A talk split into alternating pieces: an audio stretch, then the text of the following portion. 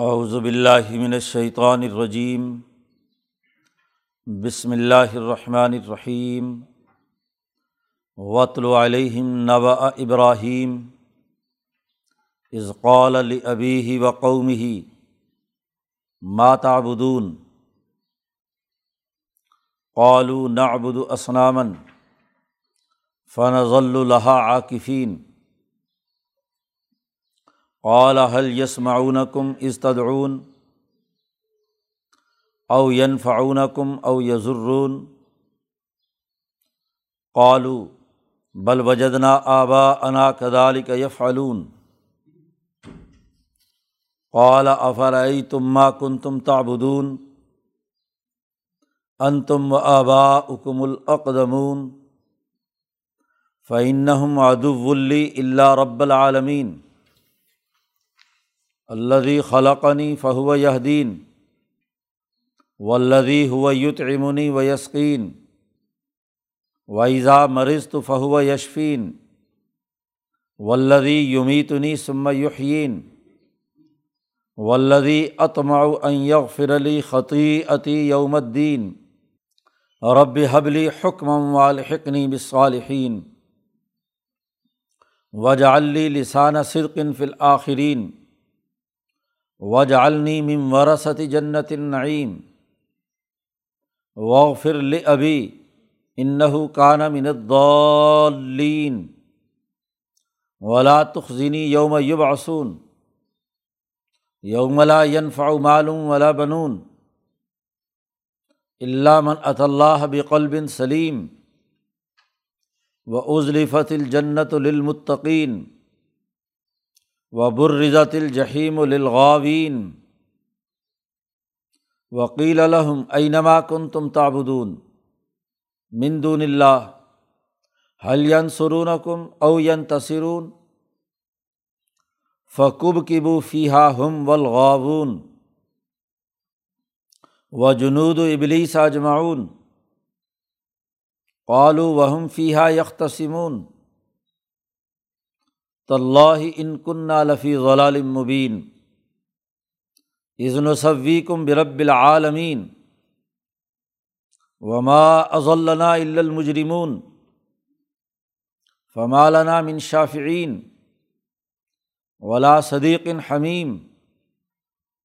Flu ان لنا کر رتن فنکون من المؤمنین۔ ان نفید کل آیا وما کان اکثر مؤمنین۔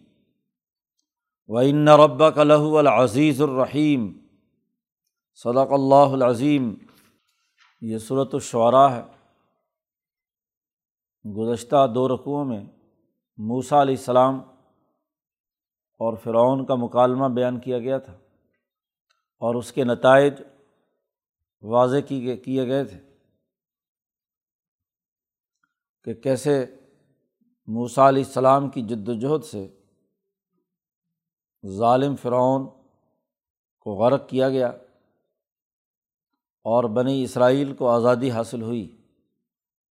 اس لیے نبی اکرم صلی اللہ علیہ وسلم کو تسلی دی گئی تھی کہ آپ زیادہ جان نہ گھلائیں ان کے پیچھے۔ یہ ماننے والے نہیں ہیں اور ان کے لیے سخت عذاب کے علاوہ اور کوئی راستہ نہیں۔ بدر میں وہی کچھ ہوا جو موسا علیہ السلام نے فرعون کے خلاف کیا تھا۔ ویسے ہی حضرت محمد مصطفیٰ صلی اللہ علیہ وسلم نے اپنے دور کے فرعون ابو جہل کا مقابلہ کیا۔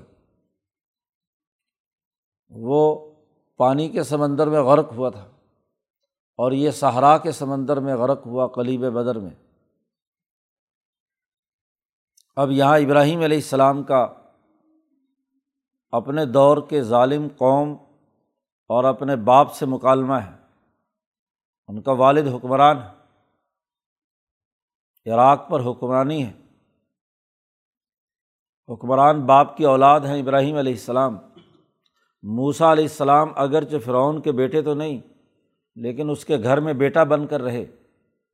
اور جب ان پر حق آشکارا ہوا، تو انہوں نے اسی فرعون کے خلاف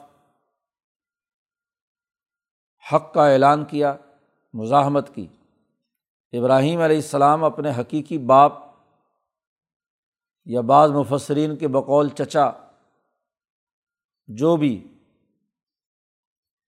اس حکمران طاقت سے ٹکر لی ہے، ابراہیم علیہ السلام نے۔ اور اس کا انداز اور اسلوب انتہائی حکیمانہ ہے۔ عقلی سوالات اٹھائے ہیں ان کے اس غلط طرز فکر و عمل سے جو انہوں نے اختیار کیا ہوا ہے۔ قرآن حکیم نے یہاں بھی دعوت کے اصول اور اسلوب بیان کیے ہیں کہ کیسے کسی مدعو کے سامنے بنیادی سوالات اٹھا کر اسے سوچنے پر مجبور کرنا ہے کہ وہ خود سوچے کہ جو بیانیہ اس نے اختیار کیا ہے یا جو طرز فکر و عمل اس کا ہے، اس کی منطق کیا ہے، اس کے پیچھے دلیل کیا ہے۔ اسی طرح یہاں ابراہیم علیہ السلام عصو حسن ہے۔ موسا علیہ السلام نے ابراہیم سے سیکھا۔ ابراہیم علیہ السلام جو اس تحریکی حنیفیت کے دائی ہیں، تو دائی اول کا واقعہ نبی اکرم صلی اللہ علیہ وسلم کو بتلایا جا رہا ہے کہ ان کا طرز فکر و عمل کیا رہا ہے۔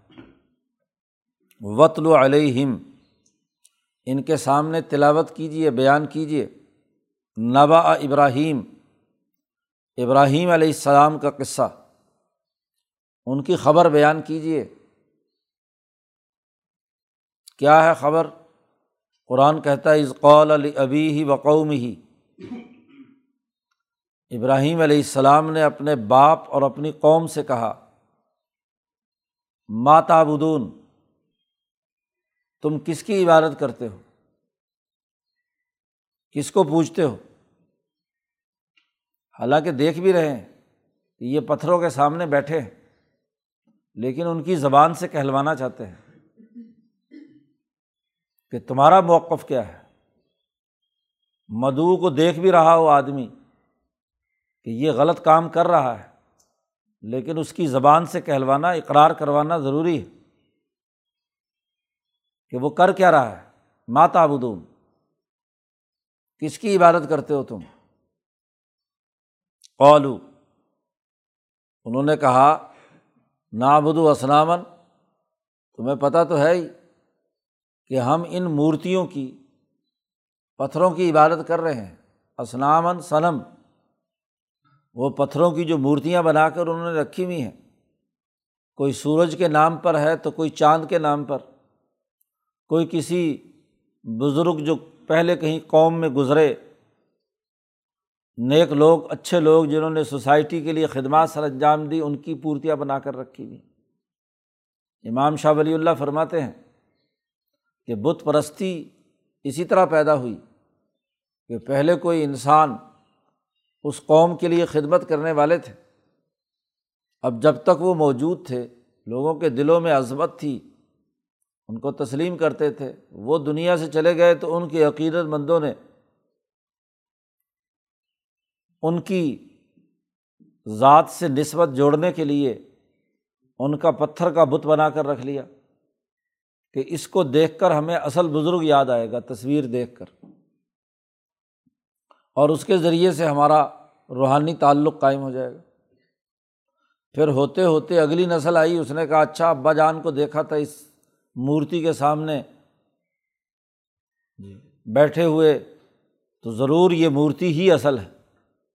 تو اس طرح بتدری دو چار نسلوں کے بعد وہ مورتی اصل ہو گئی، بزرگ غائب ہو گیا۔ تو اس طرح کی معاملات ان کے بھی تھے۔ کہنے لگے نابود و اسنامن ہم ان مورتیوں کی پوجا کرتے ہیں۔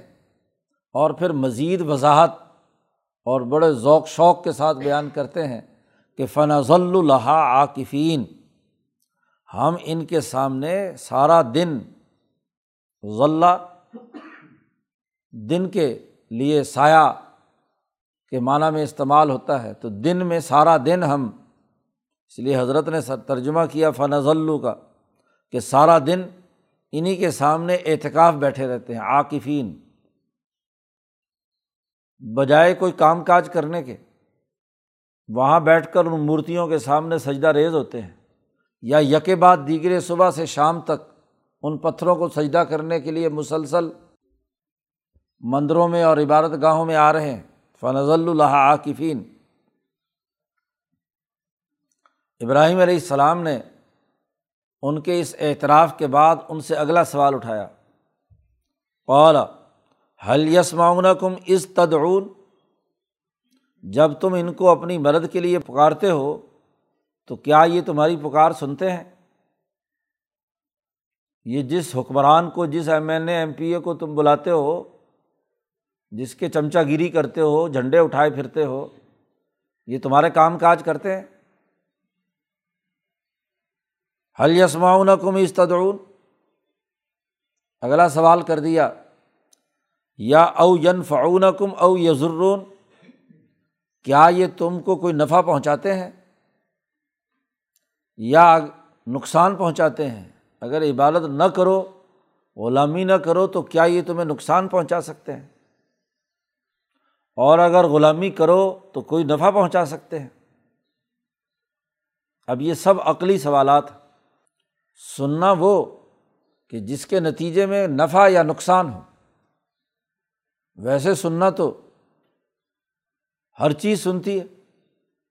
تو پہلے تو سننے کا سوال اٹھایا۔ پھر اس کے نتائج نفع یا نقصان سے متعلق یہ سوال اٹھایا۔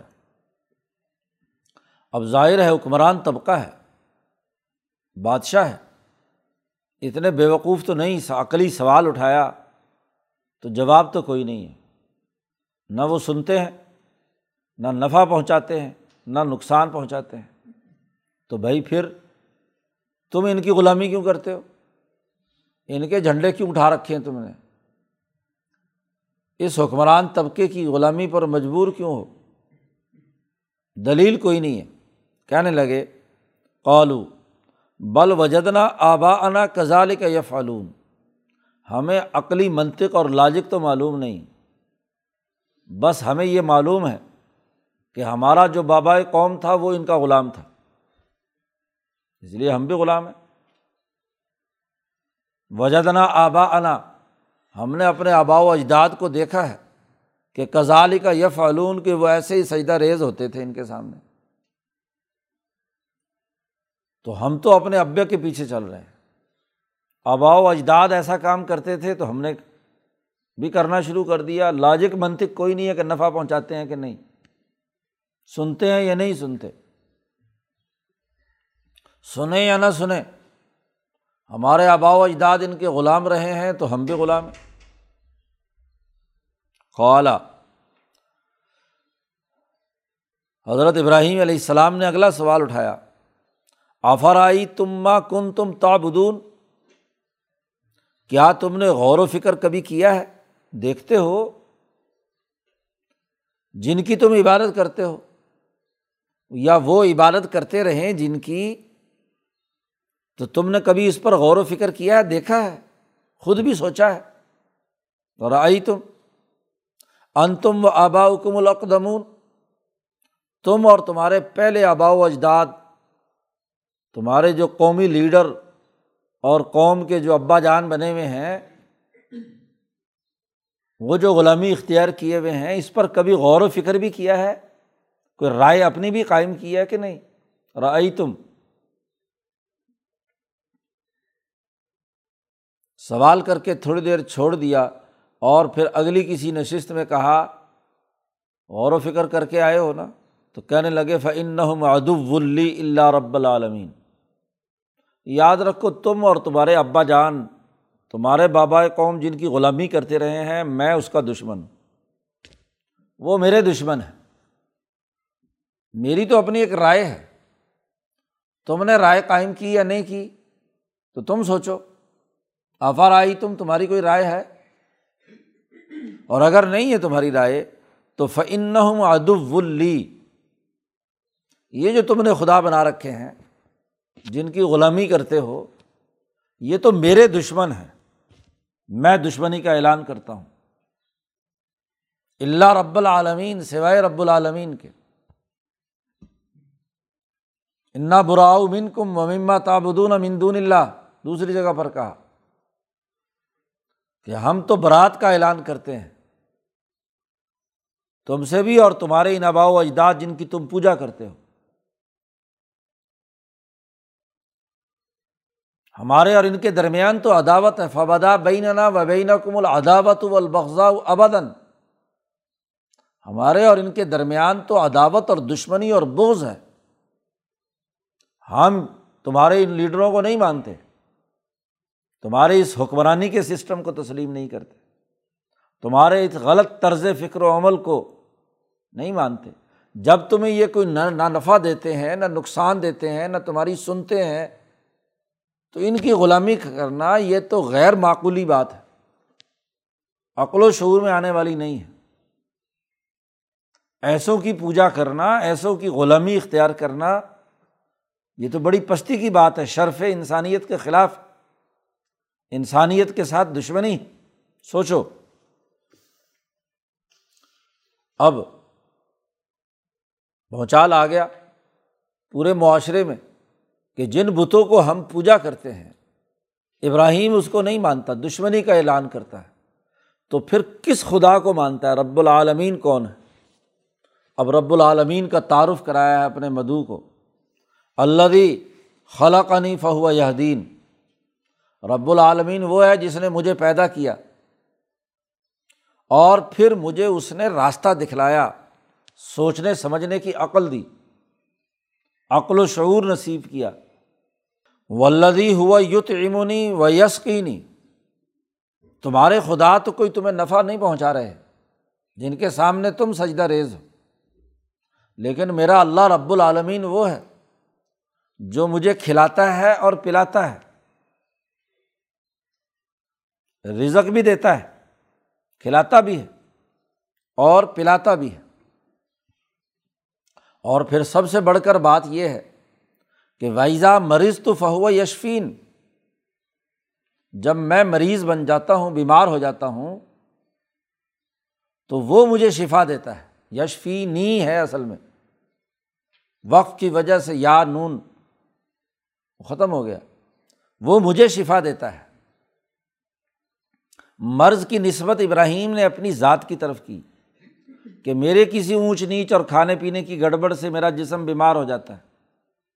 مرض میری طرف سے آتا ہے اور وہ اللہ ہے جو مجھے شفا دیتا ہے۔ کسی پتھر کے بت یا کسی غلامی پر یہ تین چیزیں انسان کو مجبور کرتی ہیں۔ کھانا نہ ملے تو روٹی مانگنے کے لیے کسی کی غلامی کسی کے دروازے پر جاتا ہے۔ کسی پتھر اور بت سے مانگتا ہے وہ پتھر کو کہتا ہے روٹی دے دے۔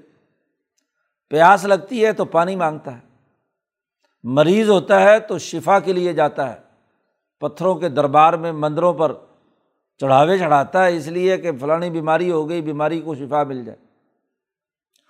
ابراہیم علیہ السلام نے تینوں باتیں کہیں کہ وہ اللہ میرا، جس نے مجھے پیدا بھی کیا، مجھے عقل و شعور کی نعمت دی جس سے میں راستہ دیکھ سکوں، سوچوں، سمجھوں، عقلی سوالات اٹھاؤں۔ چیزوں کو دیکھوں، پرکھوں، ہدایت دی اس نے۔ اور وہی مجھے کھلاتا ہے، وہی پلاتا ہے، وہی مجھے شفا دیتا ہے۔ پھر اگلی بات ولدی یومی تو نہیں سما یقین اور میرا رب وہ ہے جو مجھے موت دے گا اور پھر مجھے زندہ کرے گا۔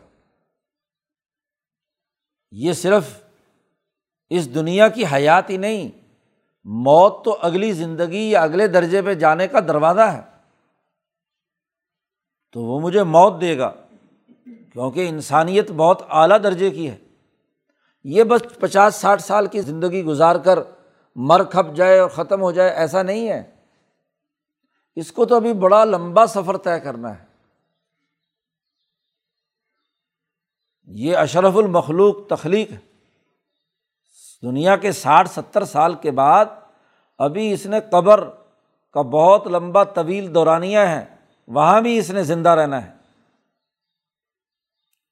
حیات برزخی، پھر اس کے بعد حیات حشری، حشر کے میدان میں، پھر اس سے آگے جنت اور دوسرے معاملات۔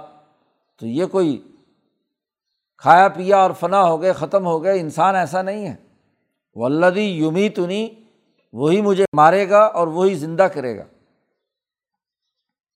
ولدی اتماؤ یغفر علی خطی عتی یوم الدین، اور جب انصاف کے دن مجھے کھڑا کرے گا، حشر برپا ہوگا، تو وہی ہے جس سے مجھے پوری امید ہے کہ وہ مجھے میرے گناہوں کو معاف کر دے گا۔ یغفر علی خطی عتی میرے گناہوں کو وہ معاف کر دے گا۔ قیامت کے دن، انصاف کے دن، جب عدل و انصاف کا ترازو لگے گا، انسانوں کے فیصلے ہوں گے، اس دن مجھے پوری امید ہے کہ وہ میرے گناہ معاف کر دے۔ گا یہاں تک تو سب غائب کے سیغے استعمال کیے ہیں۔ اور اس کے بعد براہ راست اللہ کو مخاطب کر کے خطاب کے سیغے استعمال کرنا شروع کر دیے ابراہیم علیہ السلام نے۔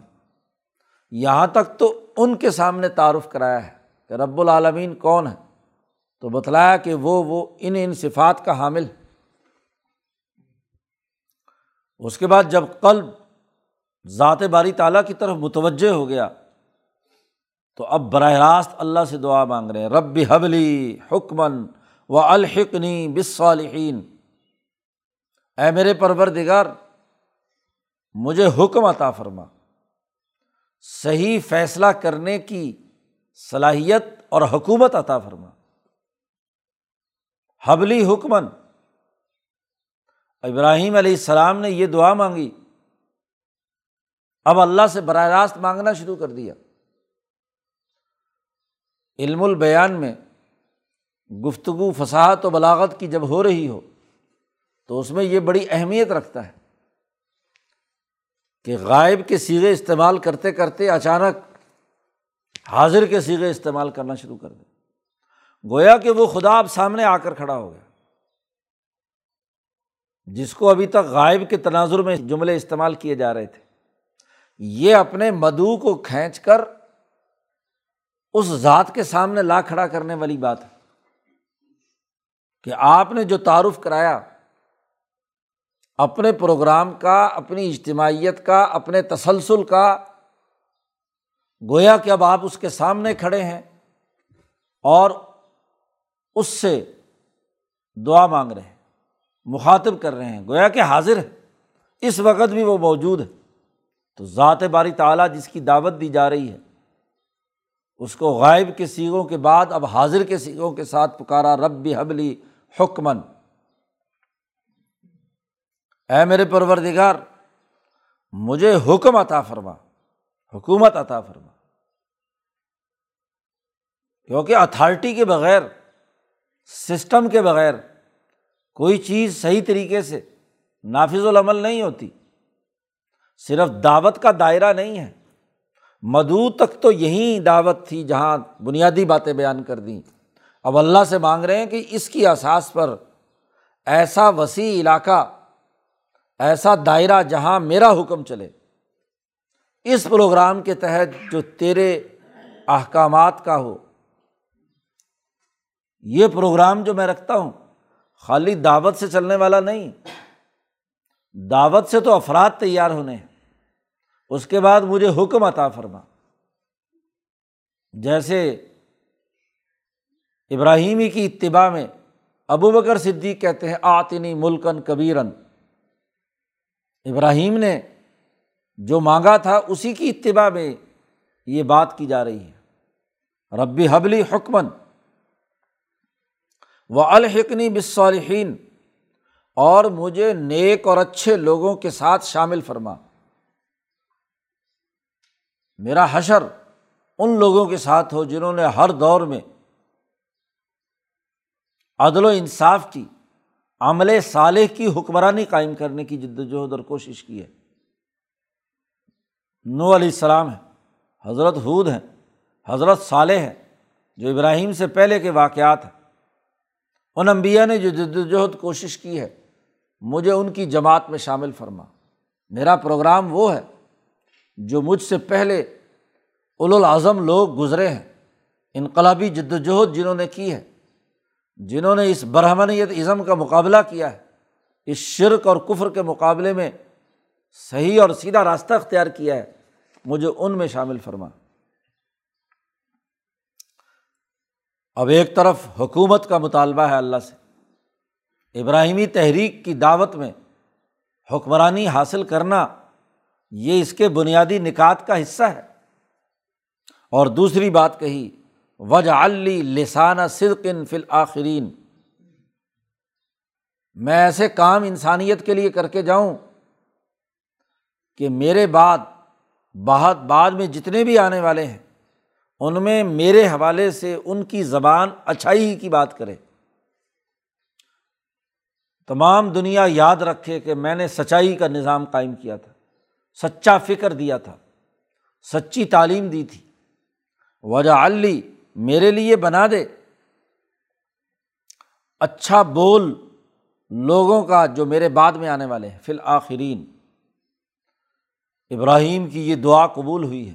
ابراہیم کی حکومت دلوں پر ہے۔ نمرود کا مقابلہ کیا۔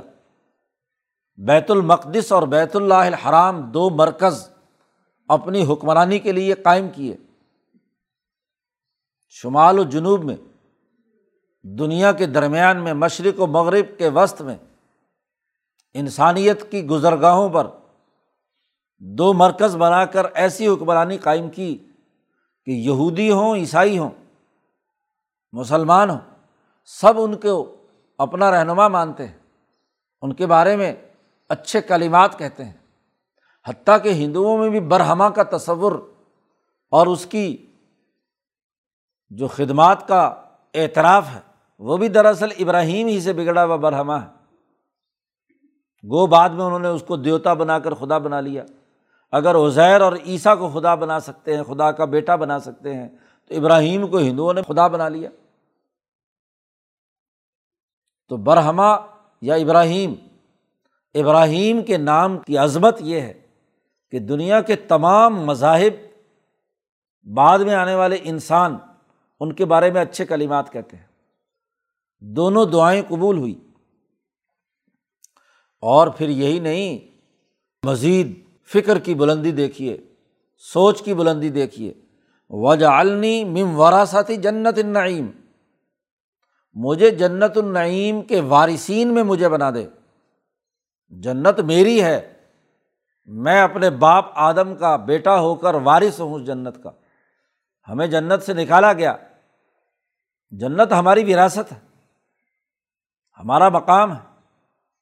تو اس جنت النعیم کے ورثا کی حیثیت سے مجھے اس کا وارث بنا، مجھے جنت میں جانا ہے۔ ایک آدمی اپنی جدی پشتی جائیداد اور وراثت اس کو حاصل کرنے کی فکر کرتا ہے، جب وہ چھن جائے۔ تو ضرورت مند اور دلیر آدمی تو وہ ہے۔ جنت کا حق میرا ہے۔ میرے باپ کی وراثت ہے۔ تو اے اللہ مجھے یہ وراثت ہوتا فرما۔ سوچ اور فکر کی بلندی ہے۔ امبیا علیہم السلام الاظم اعلیٰ درجے کی سوچ اور فکر رکھتے ہیں۔ اس لیے لوگوں کو بتلا دیا کہ وجالنی مموارا ساتھی جنت النعیم۔ اب ابراہیم اپنے باپ آدم کی نوح کی وراثت لینا چاہتے ہیں۔ تو درمیان میں سوال پیدا ہوتا ہے، ابراہیم کہ تمہارا حقیقی ابا جان تو گمراہ ہے۔ کس بات کی وراثت؟ تو درمیان میں ابراہیم نے کہا وغ فرلی ابھی میرے باپ کو معاف بھی کر دے۔ اللہ سے معافی مانگ رہے ہیں کہ باپ نے جرم کیا ہے۔ وغ فر لی ابھی ان کانا منظالین میرا باپ گمراہ ہے۔ گمراہوں میں سے ہو گیا۔ کانا، ہو گیا تھا یا حضرت شیخ الہند نے ترجمہ کیا ہے، ہو گیا ہے۔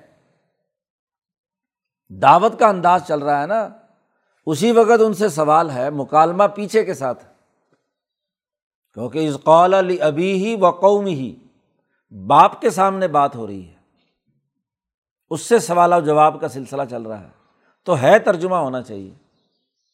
یہ ہمارے حاشیے والے ہر جگہ بات کو درست نظر میں سمجھنے کے بجائے تھا کی بات کہیں نہ کہیں لے آئے کہ جی ابراہیم کی مغفرت کی دعا کیوں مانگی؟ منطقی سوال دماغ میں خود ہی کھڑا کرتے ہیں۔ حالانکہ وہ تو کافر تھے۔ بھائی ابھی تو مکالمہ چل رہا ہے۔ وہ تو ابھی کفر پر نہیں ہوئی۔ ابھی تو گفتگو چل رہی ہے۔ ابھی تو اپنے باپ کو دعوت دے رہے ہیں۔ اس لیے اس موقع پر اللہ سے کہتے ہیں کہ یا اللہ میرے اس باپ کو بھی سیدھے راستے پر لا۔ جن کا میں وارث بننا چاہتا ہوں، یہ گمراہ ہیں۔ تو جو گمراہ ہو کر اپنے باپ سے باغی ہوا ہوا ہے، اس کو بھی ٹریک پہ لا۔ گو وراثت کا حقدار میں پھر بھی ہوں، کیونکہ آدم کی اولاد تو ہوں۔ لیکن یہ درمیان میں سلسلے کی ایک کڑی۔ میرا باپ گمراہ ہو چکا۔ اس کو معاف فرما۔ اور یہی نہیں، ابراہیم نے اگلی دعا بھی کی۔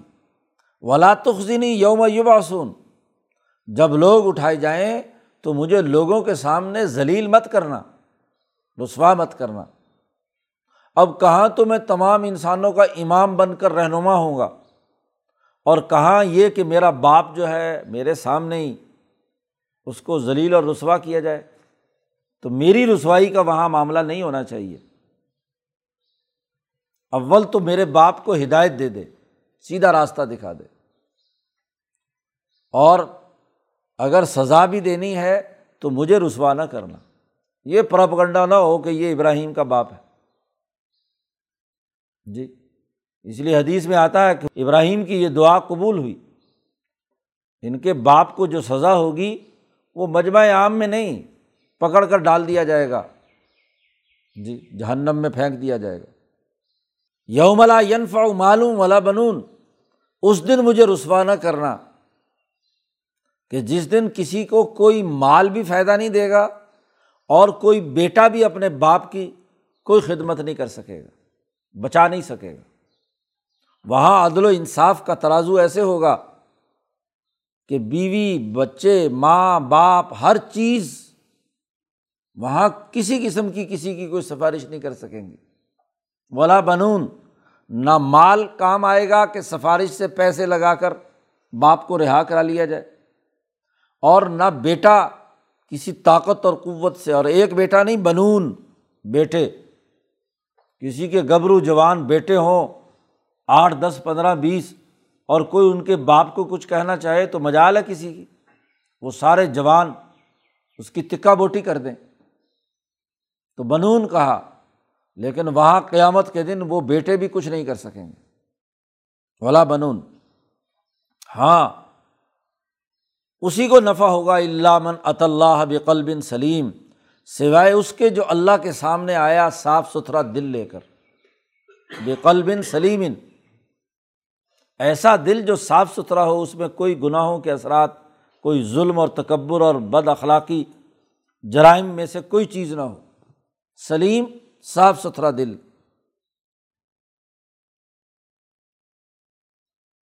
قلب سلیم کی ضرورت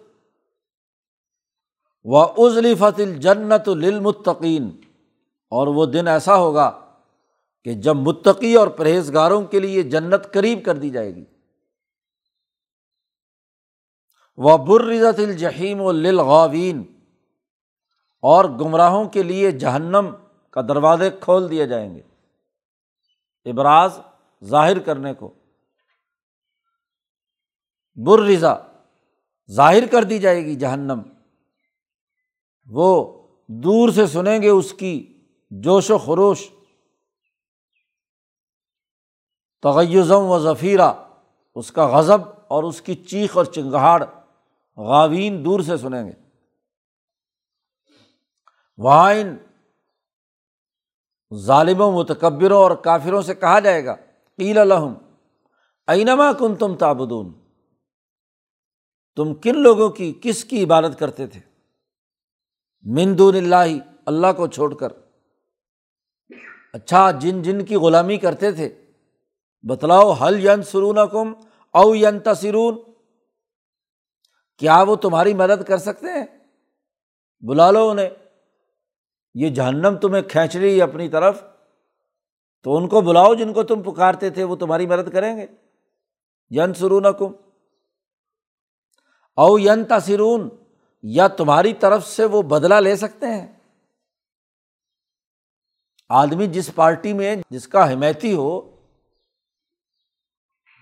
تو یا اے تو عین لڑائی کے وقت مدد کو پہنچے، اور اگر اس کی عدم موجودگی میں اس کے کسی حمایتی کو مار دیا جائے، تو پھر بعد میں بدلا لے سکے، ین تصرون دونوں طرح کی کوئی شکل ہوتی ہے۔ تو دونوں میں سے کوئی کر سکتے تمہارے یہ بت بلاؤ ان کو؟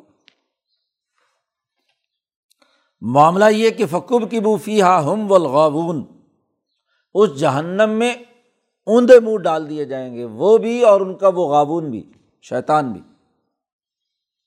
جتنے جن جن لوگوں نے انہیں گمراہ کیا ہے، انہیں بھی اور انہیں بھی اوندے منہ ڈالا جائے گا۔ پاؤں کے بل نہیں، سر کے بل اس کے ڈالے جائیں گے۔ یہ اس سے بڑی ذلت ہوتی ہے۔ وہ جنود ابلیس اجماؤن اور ابلیس کے سارے لشکر بھی تمام کے تمام وہ بھی اس جہنم میں ڈال دیے جائیں گے۔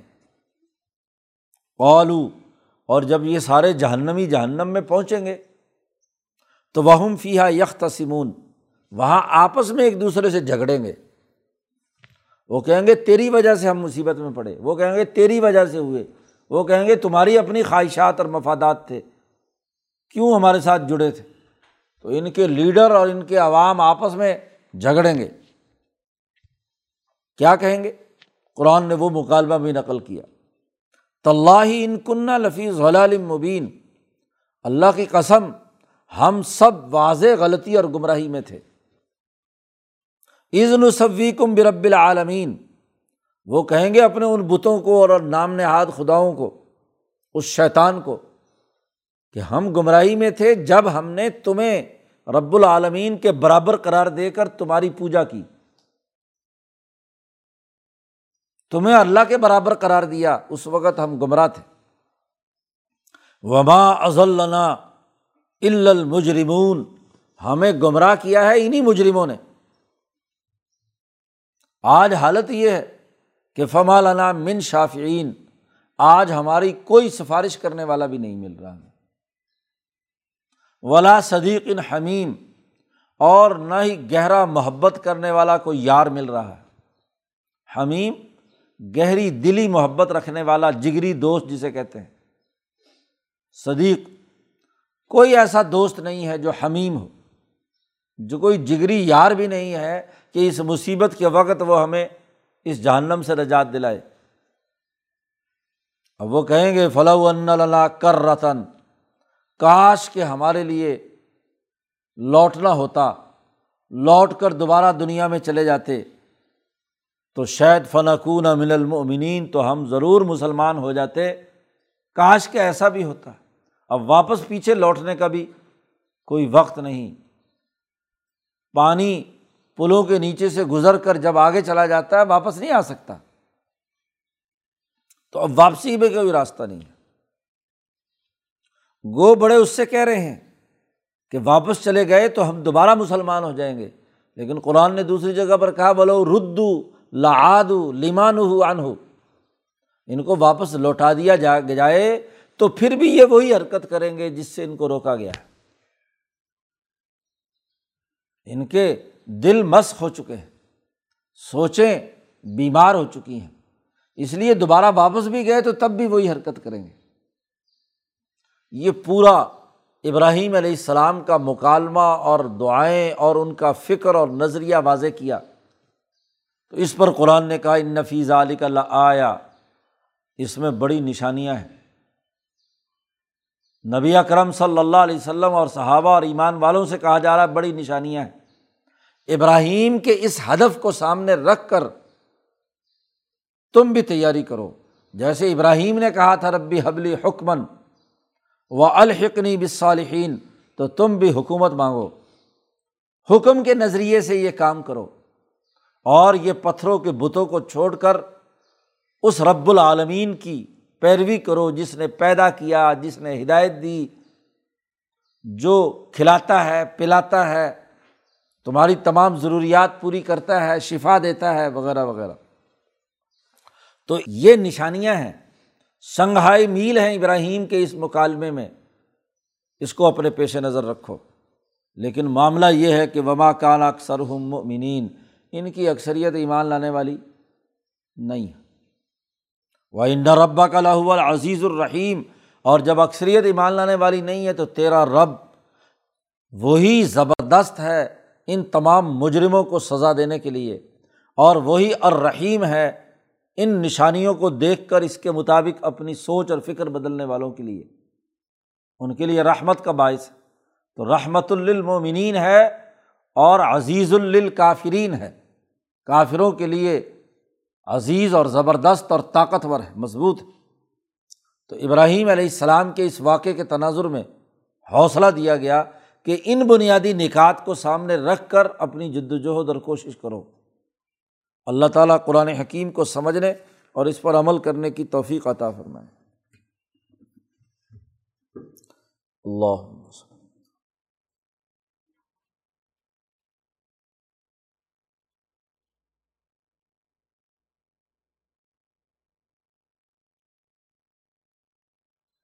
اجمائی